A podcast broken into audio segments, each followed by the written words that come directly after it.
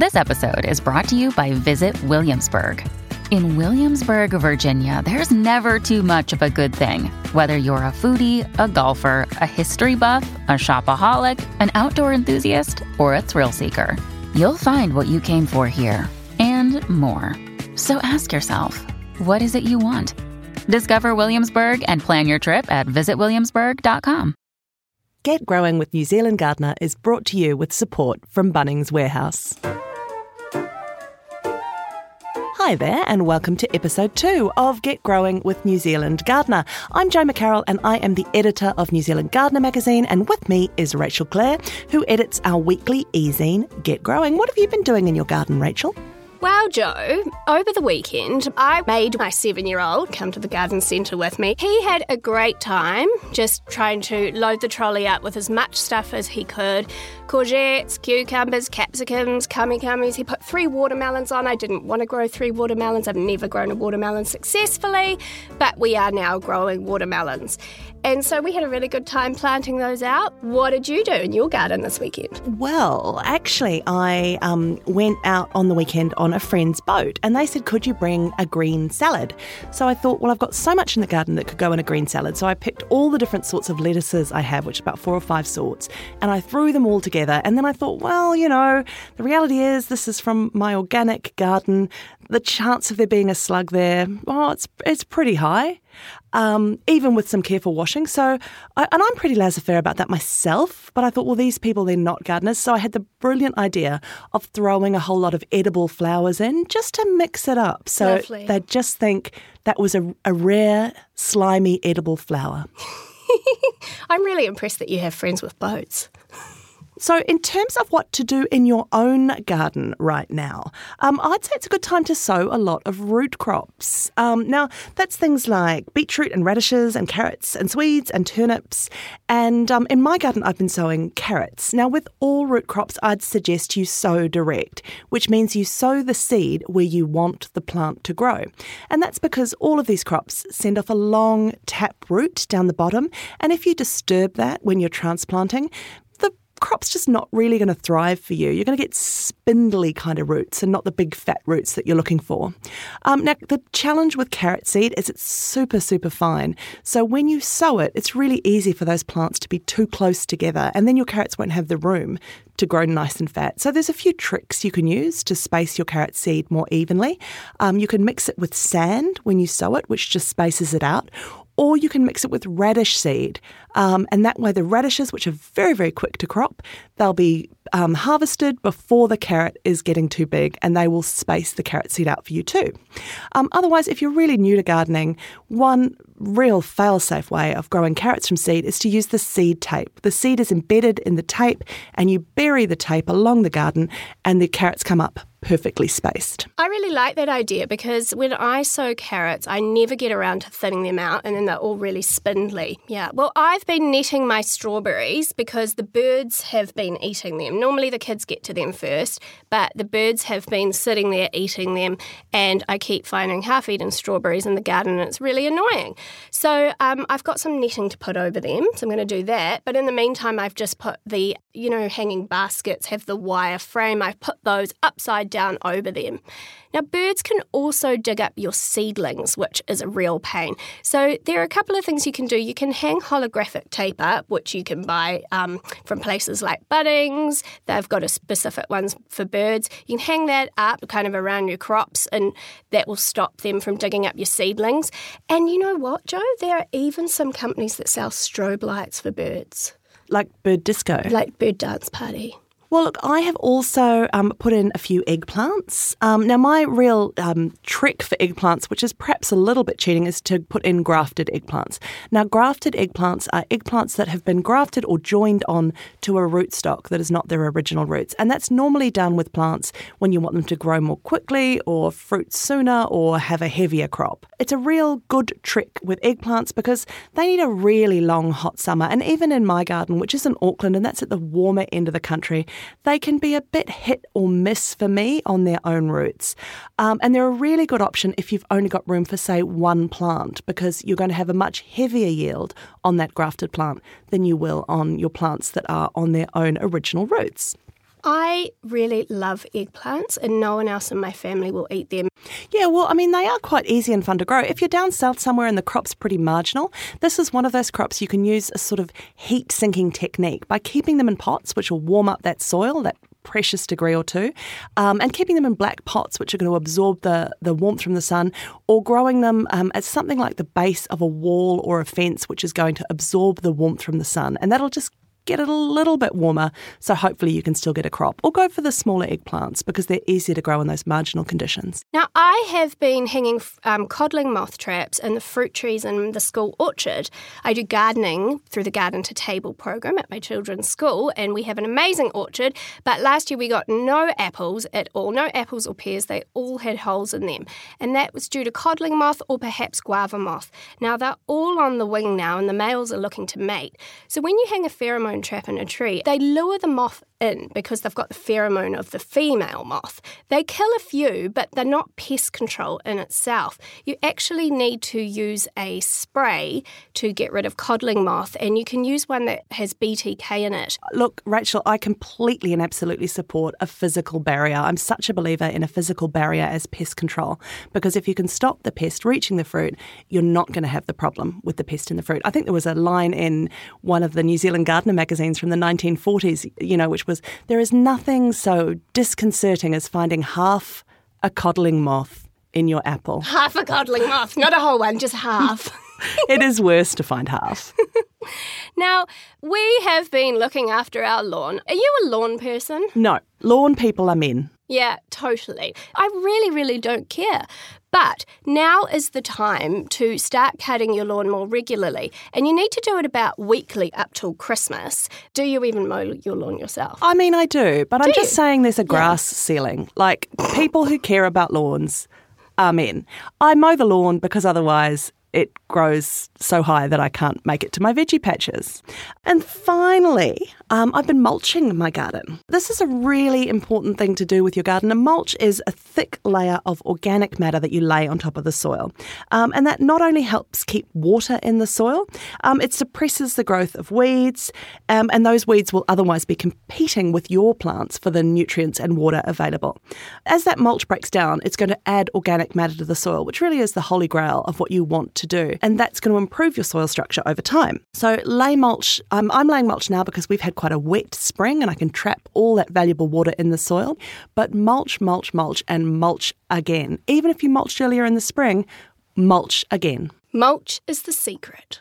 Mm, I'd say mulch is good for your soil, but soil is the real secret to success in the garden. Shut up. I think you'll find when you hear my masterclass that soil is the answer to all of your problems. Another masterclass begins. So, good soil, and that soil that's fertile and rich and well structured, is really the most important factor to success in your garden. Good soil means that your plants will grow better, they'll fruit or flower for longer, and they'll resist pests and diseases much better than plants that are growing in soil that's poor or denuded or compacted. So, even though we all want to rush out and plant and plant and plant, it's absolutely worth taking some time to work out what kind of soil you have and taking steps to improve it. And remember, both the worst soil and the best soil can be improved. The soil improvement you undertake will depend a little bit on the soil that you start with. But the main soil improver that you use is humus, which is well rotted organic matter. Um, and this not only contains nutrients and feeds beneficial soil microorganisms, it also improves soil structure by allowing air into heavy soils and retaining moisture in lighter soils. Um, so you want to add organic matter at every opportunity. Um, that might be layering on compost, about half a wheelbarrow per square metre of garden, using aged animal manure, green manures, chopped up seaweed. Um, you can even just dig a trench in the garden and fill it with compostable materials such as your veggie scraps, your grass clippings, or your torn up newspaper. And of course, you want to mulch, mulch, and mulch again with organic matter that will break down over time and feed your soil. Now, your soil is likely to be either sandy or clay, or if you're really lucky, loam. Um, if you're not sure what kind of soil you have and you're starting in a new garden, um, just roll a handful of soil in between your fingers um, and then open your hand. If the soil stays like a sausage and doesn't fall apart even when you poke at it, you've got clay soil. If when you open your hand it falls apart straight away, you've got sandy soil. If it holds together when you open your hand but falls apart when you poke at it, then you have hit the big Wednesday of soil because your soil is loam. Now, sandy soils drain well, so that means that they are not at risk of getting waterlogged. But of course, in the summer, that means they can't hold on to moisture so well, and nutrients in the soil tend to wash straight through it. If you have sandy soil, while you're waiting to improve it, you might want to use, say, a slow release fertiliser, such as organic blood and bone, rather than those highly soluble liquid fertilisers that you buy, because those nutrients can just wash straight away. If you've got heavy clay soil, it's not an entirely bad thing. Clay soils are very fertile and they hold on to nutrients really well.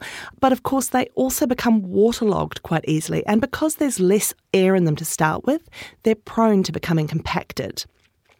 If you want to improve clay soil, you might want to add, say, grit or coarse sand. Uh, about one wheelbarrow full per square metre is about right. And that will improve the drainage over time. Don't use really fine sand, as that can actually block the pores of air that you want in your soil. And you can add lime or gypsum, uh, but don't do that every year, as it will change the salinity of the soil over time. Um, if you've just got clay soil and you're desperate to plant, you could just, as a short term fix, pile about 10 or 20 centimetres of good topsoil over the top and plant straight into that. And actually, even if you have loamy soil, you should still make it a rule of green thumb every time you plant a plant to take an action that will improve your soil. Whether that's laying mulch or turning your compost or digging in your green crops. I mean, lots of gardeners, myself very much included, we are very distracted by the flowers and the vegetables and the trees and the cool wheelbarrows and the fun birdhouses. But actually, our gardens are only ever going to be as good as the soil that we grow in, and that is the dirty truth. Another day is here, and you're ready for it. What to wear? Check. Breakfast, lunch, and dinner? Check. Planning for what's next and how to save for it? That's where Bank of America can help. For your financial to-dos, Bank of America has experts ready to help get you closer to your goals. Get started at one of our local financial centers or 24-7 in our mobile banking app. Find a location near you at bankofamerica.com slash talk to us. What would you like the power to do? Mobile banking requires downloading the app and is only available for select devices. Message and data rates may apply. Bank of America and a member FDIC. Our masterclasses will help you grow something epic with Bunnings Warehouse.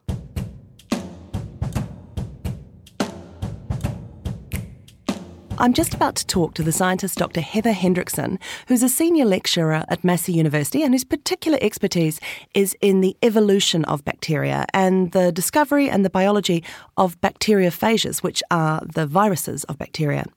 But I'm actually going to be talking to her specifically about soil bacteria because while we might think that soil is this inert substance, it's actually absolutely teeming with life.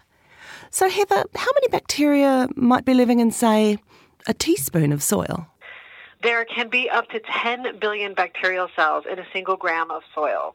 These uh, rich, loamy types of soil that are around um, roots of plants and things like that. So it'll vary in different regions, but it can be as many as 10 billion bacterial cells wow, we're completely outnumbered even in that one teaspoon. Yeah, right. It's actually it's hard to imagine the kinds of numbers that we're dealing with when we're talking about um, things in the microbial world. The planet is really been built over, you know, 4 billion years by the microorganisms that inhabited it first and that still live inside of us and all around us. Well, among all those multitudes, I want to talk about one bacteria in particular, which is the Mycobacterium vaccae. Yes. That is a bacteria that's naturally found in soil. Have I understood that correctly? That's right. So it's um, it's what's called a saprophyte, which means it's involved in you know the same kind of um, degradation of plant materials and things like that that a lot of other organisms are involved in, including you know protozoa and um, fungi and all sorts of things. So it, it's one of these organisms that we found um, in lots of different types of soil, um, often in gardens. um, that is doing the, the process of breaking things down. And it's been the subject of some scientific research. And how did scientists get interested in this bacteria in particular? So I've I've managed to go back only to um, 15 years ago in 2004. So Mycobacterium um, had been found um, before that to be involved in um, positive immune system responses. Uh, and so because it was known to have some kind of positive effect on the immune system and on um, cells that present antigens and things like that. The very first study that I can find that was done with humans, um, individual humans, was this fascinating thing by Mary O'Brien in the UK. And she took Mycobacterium vaccae cells that had been killed and injected them into cancer patients along with chemotherapeutic agents. So half of the people in her trial had the addition of these um, dead bacteria, and half of them didn't. And you know, it's one of these great stories of um, negative results. So she didn't find any positive results in terms of um, decreasing the signs of cancer or increasing um, people's prospects if they had this kind of lung cancer that she was studying. But she said that the presence of the bacteria significantly improved the moods and the patient's quality of life in the case of the patients that had been injected with this um, dead bacterium. So that observation that there was this dramatic change in how people were feeling especially in a case where you know they're getting a cancer treatment, was kind of the beginning of the this interest in um, Mycobacterium vaccae as um, as as something that can make us happy. So she thought it might boost their immune response, but actually it boosted their mood and cognitive function. Yeah, so that led to um, additional work being done um, by Chris Lowry at the University of Colorado at Boulder, amongst others, where they were working um, oftentimes with mice and trying to look at, you know, what were the differences in things like serotonin, that neurotransmitter that can have a, a positive effect on people with depression, uh, has a lot of other effects as well. Um, and what types of things were happening in these mice, and also how did they react to stress. So I know Christopher Lowry's results showed that when the mice were exposed to this bacteria, the parts of their brain that produce serotonin just lit up. Yeah. And in terms of their stress levels, how did the mice react when they were given this bacteria? Mice, as you know, often um, when they're in an environment that has a lot of open space to it, they're very hesitant creatures. Um, and they pause when they're faced with um, an alpha mouse, uh, a mouse that's supposed to be the mouse in charge. They um, they have deferring um, types of behaviors. And those are the types of situations that they put these mice in. And they saw that these mice showed behavior that was far less stressed. So all of these stress induced reactions were decreased. Um, and the, the mice were actually able to do things like solve mazes faster than they would have without the presence of these bacteria. And I think there are actually some other health benefits that have been shown when children are exposed to a really diverse range of soil bacteria, aren't there? Yeah, so so you're getting into um, this wonderful hypothesis that that um, as an evolutionary biologist I love, and I wish I wish we knew everything about it, but it's quite complex. And this is called sometimes the um, hygiene hypothesis or the old friends theory. Um, and it was called Old Friends by um, Graham Rook at the University of College London, who's a microbiologist. And he suggested that the increases that we see today in um, autoimmune conditions, in um, asthma, even developing in very long, young children, and in um, allergies, all of these sorts of things might be a result of the fact that we are living in an increasingly sterilized world, a world where we're not coming into contact and exposing ourselves, especially early in development, to these old friends, these microbes and you know little parasitic worms or amoeba or all of these things in our environment that as we were evolving we would have been more in touch with all of these microorganisms that are in the soil. So this is a hypothesis that's um, gaining some traction and there have even been some studies that suggested that if you are a child in a family in the countryside, you are less likely to develop things like autoimmune diseases and allergies if you are a child in a family that has older siblings that might be, you know, coming in and smearing dirt on your face and doing the kinds of things that older siblings do, um, you might be less likely to get allergies and autoimmune diseases.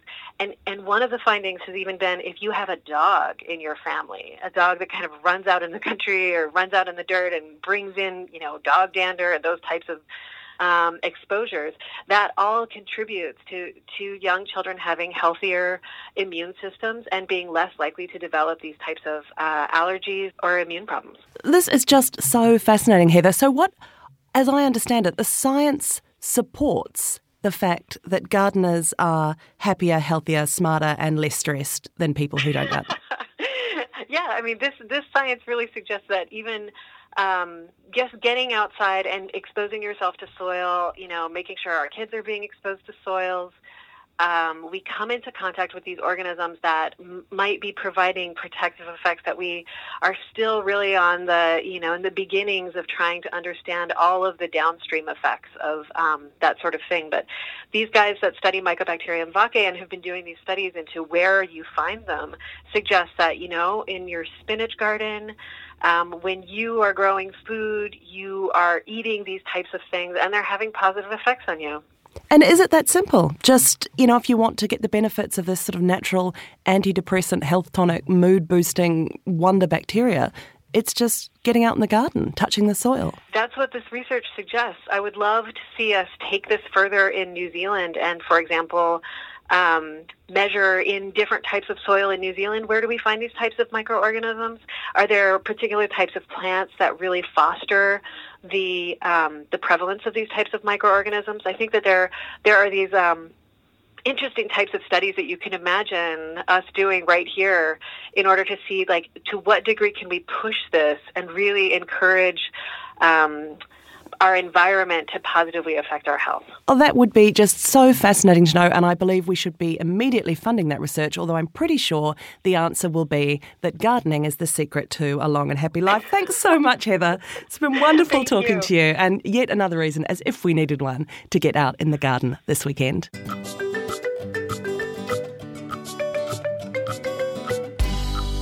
Now let's check the mailbag and see what questions have come in this week. The mailbag is exploding with questions, Jo. One of them is one that we get quite often, which is from Jackie Harrison and Kerikeri. And she says, I wonder if anybody can tell me why some of my leaves on my garlic have gone brown. I've never grown it before and I'm not sure what to expect. Well, I'd say at this time of year, that's probably sadly garlic rust. Yep, rust never sleeps. Rust never sleeps in the garden.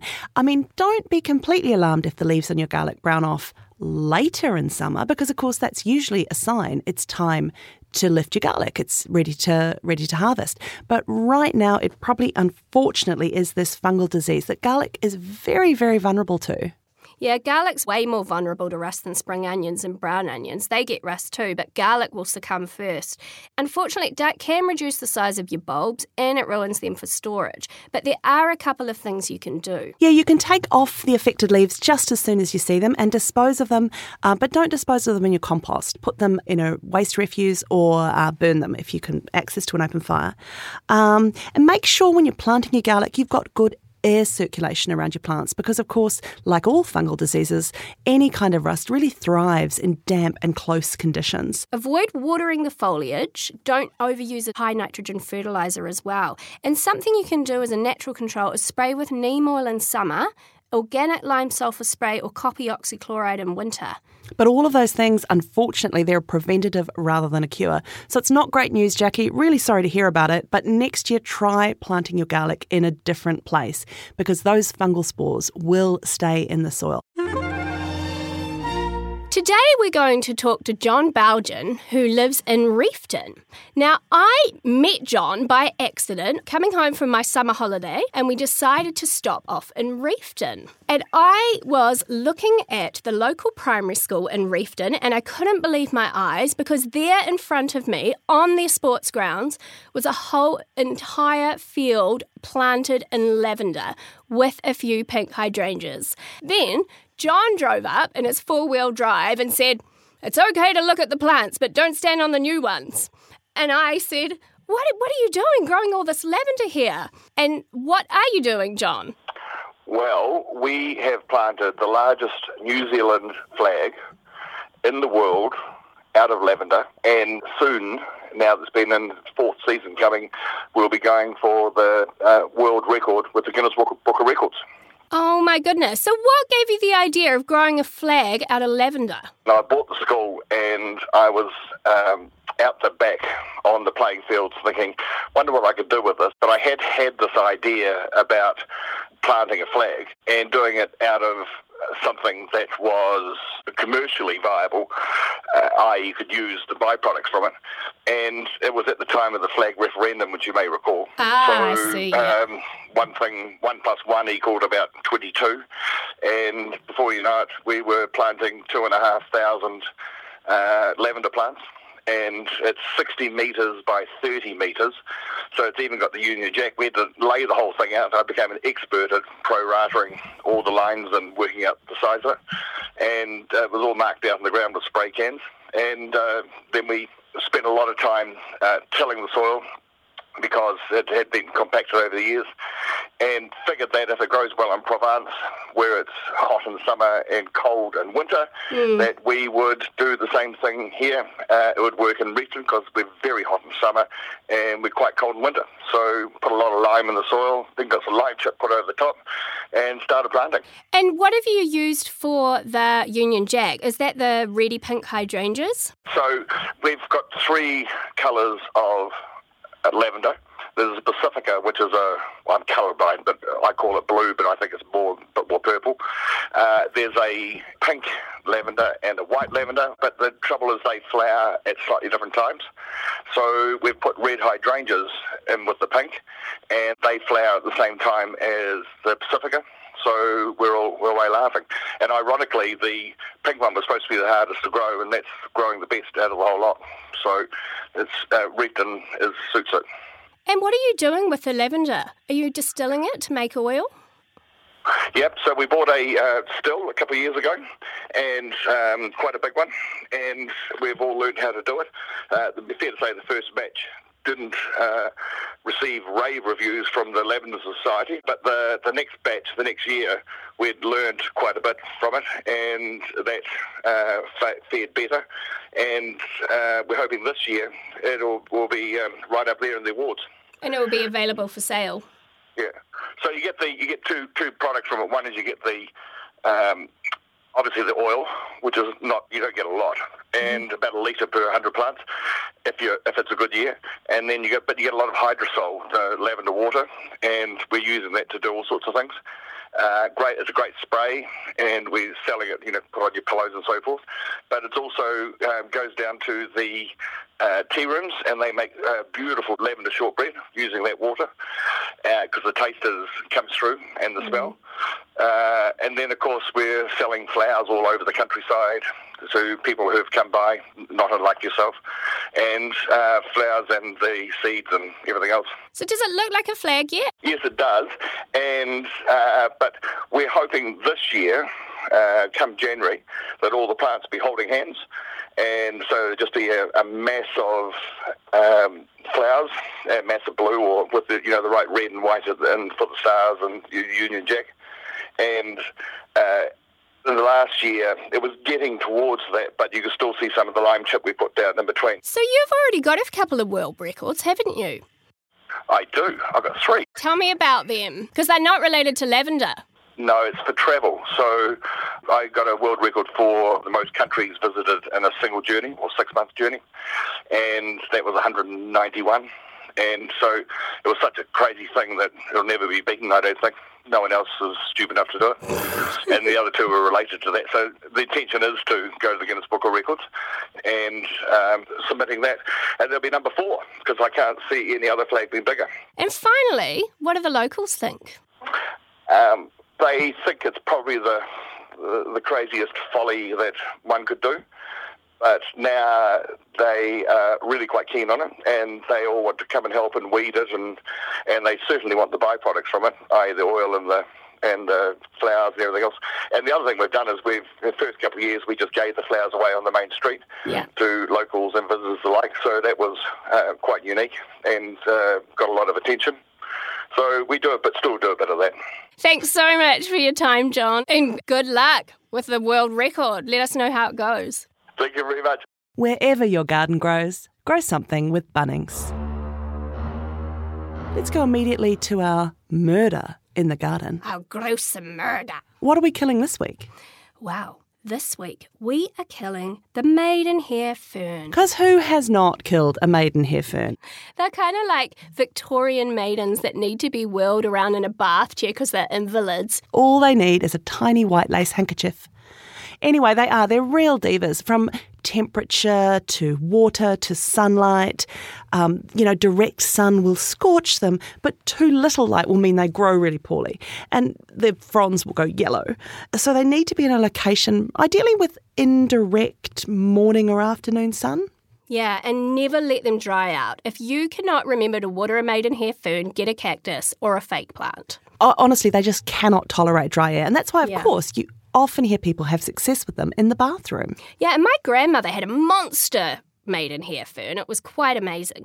And she would actually just get the whole thing and dunk it in a bucket of water and wait till the bubbles stopped coming up. So she'd do that probably every couple of weeks Really does sound like a murder. in between watering it regularly. I've not tried that, but I do know you've got to keep watering it. And even in the bathroom, you might want to mist it with water or potentially leave like a, a shallow dish of water near it to increase the humidity because that's what it really will need. So I've heard of a really cool technique where if your plant's died, you think there's no return for it, what you do is that you snip off any long fronds, you set it alight. Be careful, do not write into us if you singe your eyebrows. I've warned you. Take it outside, leave it in a cool, shady place, make sure it's got some water, and in a couple of weeks, your maidenhair fern may rise like a phoenix from the ashes. Oh, I have never heard of such a thing. I don't know if I can believe it. The very idea of setting your beloved plants on fire, I've, I've come over all faint. Where are my smelling salts? Poor dear Jo, let me take you out into the garden and wheel you around in your bath chair. I'm too overcome to carry on this week, Rachel, but hopefully we can talk again next week about more of what's going on in our gardens and give you some inspiration for yours. Farewell.